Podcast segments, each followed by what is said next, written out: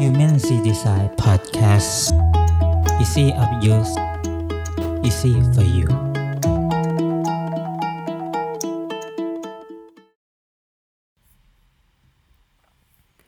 สวัสดีครับ ยินดีต้อนรับเข้าสู่ Human C Design Podcast นะครับ คุณอยู่กับสกลทีระวลันยูนะครับ วันนี้เป็นวันที่ 24 ตุลาคมนะครับ เมื่อวานก็เป็นวันหยุด ราชการนะฮะผมก็ได้ไปเยี่ยมชมพิพิธภัณฑ์สารแห่งชาตินะฮะดูเครื่องปั้นดินเผาอ่าหรือฐานในสมัยจินซีฮ่องเต้นะฮะซึ่งก็ตื่นตาตื่นใจพอสมควรนะฮะนะครับก็มีคนต่อแถวทั้งคิวยาวนะครับครับวันนี้เราก็จะมาคุยกันเรื่องอารีวิวนะฮะหนังสือนะฮะที่ชื่อว่าอ่า building a story brand นะครับ clarify your message so customer will listen นะฮะก็คือเรื่องเกี่ยวกับการ สร้างแบรนด์ที่ออกมาเป็นเรื่องราวนะครับ แล้วก็ทำให้คำพูดหรือ message ที่เราสื่อให้กับลูกค้าเนี่ยมันมันชัดเจนแล้วก็เขาก็เขาก็จะฟังนะครับ เนื่องจากว่าทุกวันนี้เนี่ยบริษัทได้จ่ายเงินจำนวนมากนะที่จ้างที่ปรึกษามาออกแบบแบรนด์นะครับแล้วก็มันก็จะมีปัญหานะครับว่าเอ๊ะสื่อต่างๆ ที่ออกมาจากออนไลน์ network ต่างๆ ก็มีค่อนข้างจะมากมาย นะฮะแล้วลูกค้าจะรับฟังตรงไหนหรือไม่ฟังกันตรงไหนนะครับ หนังสือเล่มนี้เนี่ยแต่งโดย Donald Miller ในปี 2017 นะครับ Donald Miller นะฮะไม่ใช่ Donald Trump นะฮะแล้วก็หนังสือเนี้ยได้รับเลือกให้เป็น New York Times Bestseller นะครับ นอกจากนี้เนี่ยในหนังสือเนี่ยเขา Donald เนี่ยเขาสร้าง framework ขึ้นมาชื่อว่า SB7 นะครับ ซึ่งเป็นน้องๆของ Business Model Canvas นะฮะที่ออกแบบโดย Alexander o s t e r w a d e r นะครับ ที่เป็นลักษณะว่ามีมี Channel มีนู่นมีนี่นะฮะผู้เขียนเนี่ยอ้างอิงถึงสตีฟจ็อบนะที่เก่งในเรื่องของการสื่อสารกับลูกค้านะฮะอย่างเช่นแคมเปญที่เขาคิดเรื่องของ think different นะครับก็จะทำให้เห็นวิสัยทัศน์ของ Apple อย่างชัดเจนนะฮะแล้วก็ Apple เนี่ยพยายามที่จะชี้ชัดว่าลูกค้าเนี่ยต้องการอะไรนะฮะ แล้วก็ค้นหาความท้าทายของลูกค้านะฮะเพราะลูกค้าส่วนใหญ่ไม่รู้ว่าตัวเองเนี่ยมีความอัจฉริยะที่ซ่อนอยู่ในตัวนะฮะอันนี้ผมนึกถึงตอนที่ผมไป Apple Store เมื่อสองสองวันที่แล้วนะฮะก็เห็นมีเทรนเนอร์เนี่ยพยายามสอนให้ลูกค้าเนี่ยใช้ปากกานะครับปากกาที่ใช้บนบนของ iPad นะฮะก็เขาก็สอนวาดนะฮะผมก็สงสัยว่าเอ๊ะลูกค้านี่ก็ไม่ใช่วัยรุ่นทำไมแต่แต่ทำไมเขาถึง ถึงอยากมาวาดเนี่ยอันนี้ก็แสดงถึงเรื่องของความเป็นอัจฉริยะของของคนนะฮะซึ่งอาจจะไม่ได้เกี่ยวกับอายุเลยนะครับ แล้วก็อันที่ 3 ที่แอปเปิลเนี่ยเสนอให้กับลูกค้าคือว่าลูกเขาต้องการให้ลูกค้าเนี่ยสามารถนำเสนอผลงานได้เนี่ยผ่านคอมพิวเตอร์นะหรือว่าสมาร์ทโฟนนะแล้วก็ Donald ก็บอกว่าเนี่ย จริง ๆ แล้วเนี่ยคนไม่ได้ซื้อของที่มีเทคโนโลยีสุดยอดหรอกนะฮะแต่เขาจะซื้อผลิตภัณฑ์ที่เขาเข้าใจได้เร็วที่สุดมากกว่านะครับหมายความว่า message ส่งถึงลูกค้าได้เร็วที่สุดนะฮะลูกค้าไม่ต้องมานั่งคิดหรือแก้ปัญหาว่าเอ๊ะมันคืออะไรกันแน่นะครับแล้วมันจะใช้งานยังไง อันนี้คือนั่นคือจุดที่เป็น point นะครับ ซึ่งเออตอนนี้เนี่ยในตัวของหนังสือเนี่ยเขาก็เล่าเรื่องเกี่ยวว่าจะทำไงให้เป็น story ที่มันเป็นเรื่องราวที่คนสนใจนะฮะเขาก็เลยยกตัวอย่างหนังนะฮะมีหนังเรื่องของ Star Wars นะฮะที่เป็น Luke Skywalker นะฮะที่เป็นพระเอกนะฮะต้องต่อสู้กับอาณาจักร Empireหรือ Darth Vader นะฮะซึ่งภายในใจของพระเอกเนี่ยเขามักจะถามตัวเองว่า เขาเป็นเจไดหรือไม่นะฮะในเชิงปรัชญาของหนังเรื่องนี้เนี่ยก็จะมีในเรื่องของเออความดีนะฮะแล้วความชั่วนะฮะครับหลังจากนั้นเนี่ย Luke ก็ได้เจอกับ Yoda นะครับซึ่งเป็นเจไดที่เป็นอาจารย์นะครับ เป็นตัวลักษณะสีเขียวๆนะฮะถ้าถ้าจำได้แล้วก็ถือไม้เท้า แล้วก็มีพลังจิตที่แข็งแรงนะครับหลังจากนั้นเนี่ยลุกก็ได้เข้าร่วมกองกำลังฝ่ายต่อต้านนะฮะ และสิ่งที่เขาต้องแอคชั่นก็คือว่าการต่อสู้กับกลุ่ม e m p i r e นะฮะ ซึ่งถ้าฝ่ายต่อต้านชนะก็จะก็จะประสบความสำเร็จนะฮะ แต่ว่าถ้าฝ่ายต่อต้านเนี่ยแพ้เนี่ยมันก็จะไปอีกด้านหนึ่งนะครับอันนี้เป็นตัวอย่างหนังที่เราสามารถมาประยุกต์เข้ากับการสร้างแบรนด์นะมันคือมันก็คือเรื่องราวนั่นแหละครับ แต่ว่าก่อนที่จะสร้างตัวของ SB7 Framework เนี่ยเราจะมี 3คำถามนะฮะคำถามแรกคือว่าพระเอกของเรานะฮะต้องการอะไรนะฮะจริงๆนะครับก็คือผู้ใช้ของเราต้องการอะไรนะลูกค้าของเราต้องการอะไรข้อที่1นนะครับข้อที่ 2 ใครหรือมีอะไรที่ทำให้พระเอกของเราไม่ได้สิ่งที่ต้องการนะฮะอะไรคืออุปสรรคนะครับอะไรคือเพนพอยต์นะครับข้อที่ 3 ชีวิตความเป็นอยู่ของพระเอกเป็นลักษณะใด ถ้าเขาได้ในสิ่งที่เขาต้องการหรือไม่ได้ เช่นชีวิตจะดีขึ้นไหม ถ้าใช้ผิดพันธ์ของเรานะนี่คือตัวอย่างนะครับ 3 ข้อนี้อาจจะตั้งคำถามไว้ถามเราก่อนนะครับ คราวนี้เนี่ยเรามาถึง SB7 Framework กันนะฮะตัวแรกก็เลยนะครับ ตัวแรกก็คือตัวละครนะครับตัวละครจริงๆก็คือผู้ใช้หรือหรือลูกค้าของเรานั่นเองนะฮะที่เป็นพระเอกนะฮะไม่ใช่ จริงๆเขาบอกว่าไม่ใช่แบรนด์ของเราเป็นพระเอกนะฮะแต่ว่าลูกค้าของเราเนี่ยเป็นพระเอกนะครับอันนี้ต้องเข้าใจถูกก่อนว่าลูกค้าเป็นพระเอกนะครับ คือเราอย่าบอกว่าเออแบรนด์ของเราเนี่ยโอ้โหสุดยอดแล้วเราเป็นพระเอกนะฮะลูกค้าจะต้องตามเรามันไม่ใช่นะครับ มันคือว่าลูกค้าเนี่ยเป็นอ่าเป็นพระเอกของตัวเรื่องนะครับ แล้วลักษณะนี้เนี่ยเราต้องทำเหมือนกันนะฮะก็คือเราต้องทำตัวแล้วเราเป็นอะไรนะ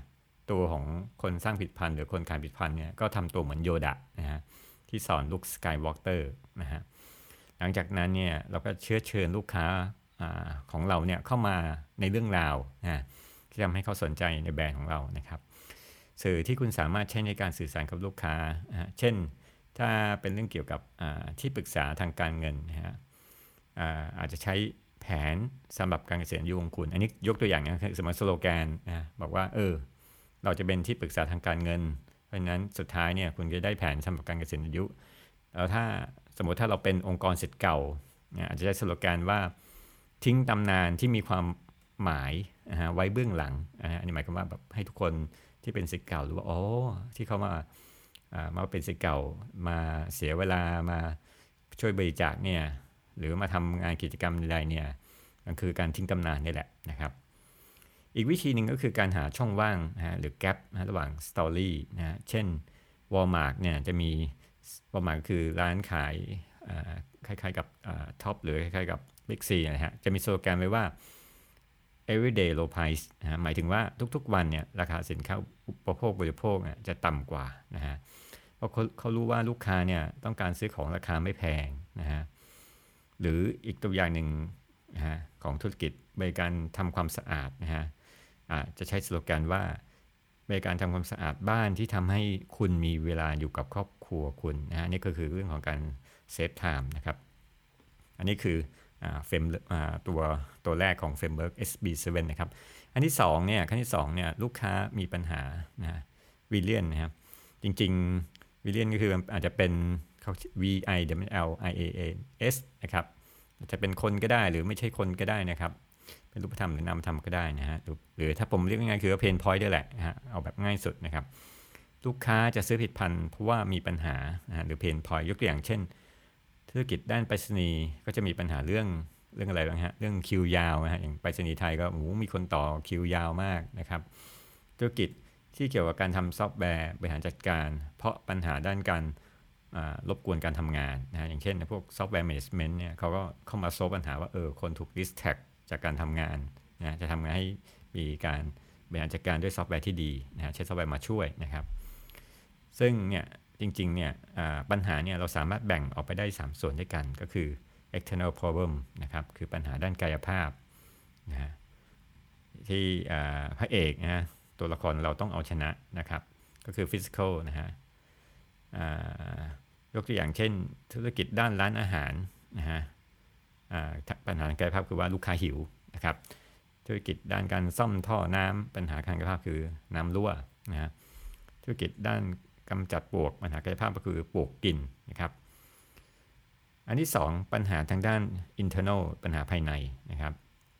ปัญหาภายในที่อยู่ในจิตใจที่ทำให้ลูกค้ากระวนกระวายนะครับ เช่น ธุรกิจด้านคอมพิวเตอร์มาช่วยปัญหาที่คอมพิวเตอร์ใช้งานยากนะครับ คืออ คนทำธุรกิจนี้อาจจะเน้นเรื่องของ service ทำไงเขาสามารถที่จะแก้ปัญหาเรื่องคอมพิวเตอร์ได้นะหรือว่าออกแบบผลิตภัณฑ์ที่เขาสามารถตอบ technical เพอร์เวในการแก้ปัญหาได้นะครับธุธุรกิจด้านการทาสีบ้านแก้ปัญหาที่สีบ้านลูกค้าดูน่าเกลียดนะฮะเมื่อเทียบกับบ้านอื่นฮะสมมติว่าผมมีบ้านแล้วผมไม่ได้ทาสีมาเกือบ20 ปี แล้วบ้านก็ดูโสมๆนะฮะบ้านอื่นก็ดูสดสวยหมดนะฮะผมรู้สึกว่าอายนะฮะ ก็รู้สึกอาย ตรงนี้เขาเรียกว่า internal problem นะครับ ปัญหาที่ 3 ก็คือปัญหาด้านปรัชญานะ philosophical นะฮะ เช่นทำไมเรื่องราวถึงสำคัญต่อมนุษยชาติ อันนี้อันนี้เป็นปรัชญาเนี่ย ซึ่งปัญหาพวกนี้เนี่ยจะใช้คำว่า ought หรือว่า should not ยกอย่างเช่น ธุรกิจด้านร้านขายเพลงฮะ เพราะว่าลูกค้าควรนะหรือว่า ought to นะฮะ จะฟังเพลงเพื่อทำให้ชีวิตนั้นนะ สดใสหรือล่าเริงนะครับนั่นก็คือตัวของปัญหาด้านปรัชญานะฮะก็อาจจะเป็นอะไรที่ลึกๆ หรือว่าเป็นภาพรวมที่ทำให้ดูดูดีเหมือนกับปัญหาเรื่องของอคุณค่าต่างๆนี่แหละครับครับ ผมยกตัวอย่าง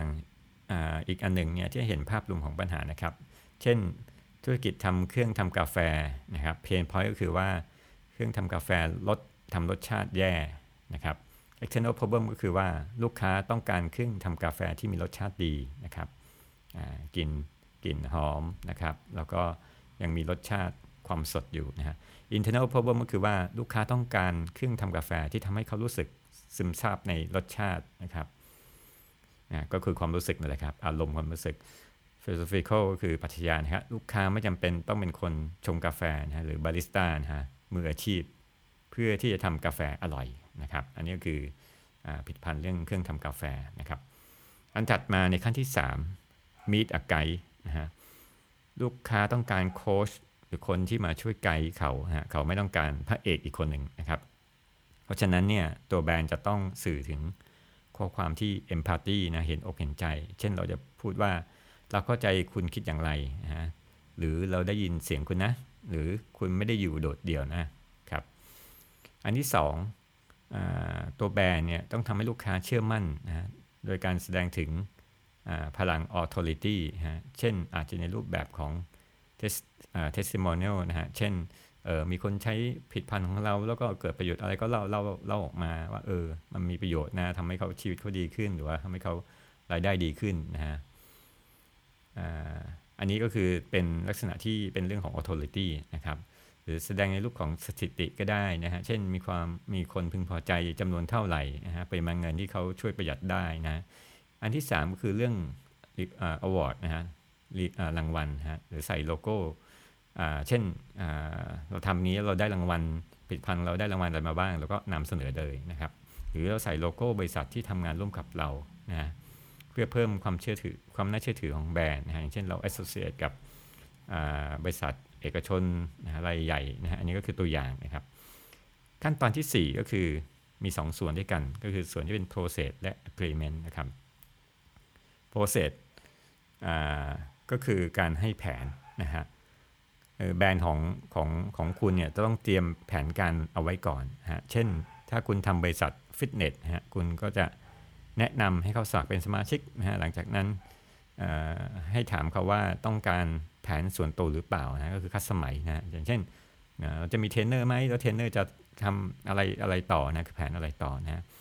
และในการทำแผนที่รุ่ล่วงนะจะทำให้แบรนด์คุณนะดีนะฮะเนื่องจากว่าตัวแผนเนี่ยจะต้องมีตารางของกิจกรรมว่าจะต้องทำอะไรบ้างนะฮะหนึ่งสองสามสี่นะครับลูกลูกค้าส่วนใหญ่เนี่ยจะเชื่อแบรนด์ที่มีการมีแผนเตรียมไว้ล่วงหน้านะครับ ไม่ใช่ ไม่มีแผนเตรียมไว้แล้วลูกค้ามาเอ๊ะแล้วถามว่าเออเขาไปเชื่อมั่นกับบริการของเราได้ยังไงนะครับ อีกส่วนคือหลังจากที่ process เนี่ยก็คือแผน อีกส่วนนึงคือ agreement นะครับก็คือสิ่งที่เราคอมมิตกับลูกค้าไว้นะครับ เช่นเราจะแก้ไขปัญหาของผิดพันธ์สามารถโทร